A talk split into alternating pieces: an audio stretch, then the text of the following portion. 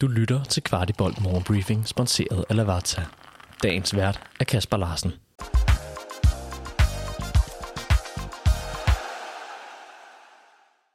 Velkommen til Kvartibolt Morgenbriefing torsdag den 31. august. Jeg skal starte med at gøre opmærksom på, at denne morgenbriefing ikke indeholder noget indhold omkring gårdsdagens Champions League-brag i parken – vi henviser til vores nedtakt fra aftenen i parken, som er udkommet sammen med en optakt til den sidste kamp i ligaen på søndag mod Viborg før en landskampspause. Find den i din foretrukne podcast-app. Vi starter lige med en lille update på Nikolaj Bøjlesen – Jakob Nestrup fortalte til pressen, at Bøjle ikke kommer i kamp før efter landskampspausen, og det endnu er uvist, hvorvidt det er efter 1, 2, 3 eller flere kampe, at han kan spille. Nu bruger FC København pausen til at arbejde med Bøjle, og Nestrup fortæller, at de godt vidste, at der var en risiko efter Bøjles lange skade, men at der ikke var de nødvendige træningskampe til at bygge kampformen op i. Herfra ønsker vi Bøjle en rigtig god bedring.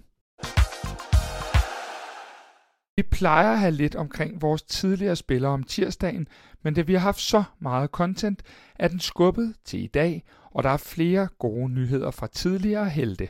Jonas Vind scorede to kasser imod FC Køln og er dermed topscorer i Bundesligaen med fire mål.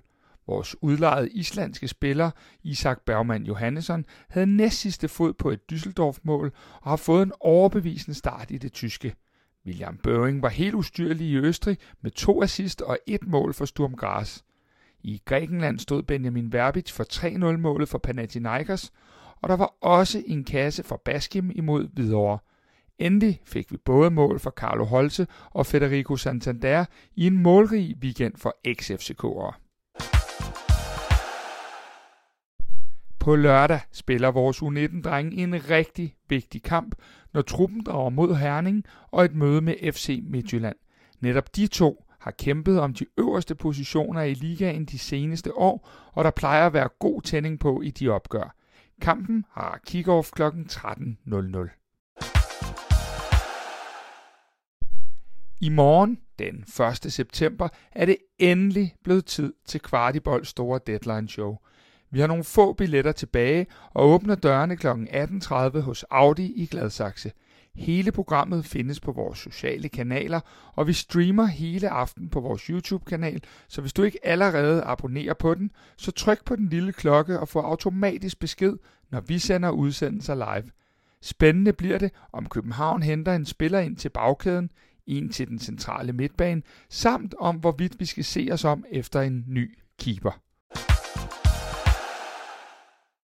Der er meldt en ny tv-aftale ud, og Superligaen skifter lidt ud på tv-holdet. Fra sommeren 2024 skiftes Discovery ud med TV2. Aftalen gør, at TV2 og Viasat deler rettighederne frem til 2030. Der er endnu ikke udmeldt, hvad det betyder i forhold til, hvor kampene præcis vises, men det forventes, at TV2 Play bliver en spiller her. Vi følger det nøje, når vi nærmer os. Lige før kunne jeg berette om mål for de tidligere spillere. En anden tidligere spiller, nemlig Thomas Delaney, fik i weekenden debut for Anderlecht, og det med en sejr og en førsteplads til følge. Der var ros til vores tidligere kaptajn efterfølgende, og sørme om Thomas ikke også er kommet tilbage i landsholdsvarmen. Et dansk landshold, der i øvrigt er helt uden FC København-spillere, hvilket giver et lille hvil efter søndagens kamp. Til gengæld er der blevet plads til hele tre af vores unge drenge på U21-landsholdet. Elias Jelert, Valdemar Lund og William Klem er alle at finde i truppen, der også tæller Mohamed Arami og Victor Christiansen. Og netop Victor Christiansen ville have været at finde på A-landsholdet ifølge træner Kasper Julemand, hvis det ikke var fordi han stod midt i et klubskifte – Bologna har lejet vores tidligere vensterbak med en købsoption på 115 millioner danske kroner om et år, når lejemålet udløber. Et spændende skifte for VK, der kommer til en god klub og med en træner, der i høj grad stoler på de unge. Da vi ved redaktionens slutning ikke kender resultatet af aftens kamp, vil jeg lige gøre opmærksom på, at Champions League-lodtrækningen foregår torsdag aften kl. 18, imens Europa League og Conference League-lodtrækningen først finder sted fredag middag. Vidste du, at Lavazza har deres egen webshop, hvor du kan købe alle deres forskellige kaffer og endda vælge det som abonnement? De har blandt andet også kaffer, som du ikke finder andre steder i Danmark, som deres Espresso Maestro, der er økologisk og Rainforest Alliance certificeret. Udover de mange lækre kaffer, så har du også mulighed for at vælge forskellige kaffemaskiner eller som en del af et abonnement.